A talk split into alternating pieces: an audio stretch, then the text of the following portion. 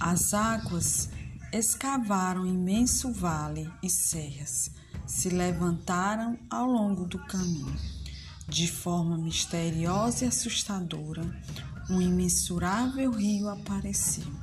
Isso mesmo, as lágrimas da lua formaram um enorme percurso e preencheu esse espaço, dando origem ao rio Amazonas, o rio mar da Amazônia. E foi assim, deste amor impossível entre a lua e o sol, que nasceu o rio Amazonas, considerado o maior rio do planeta, tanto em volume de água como em extensão.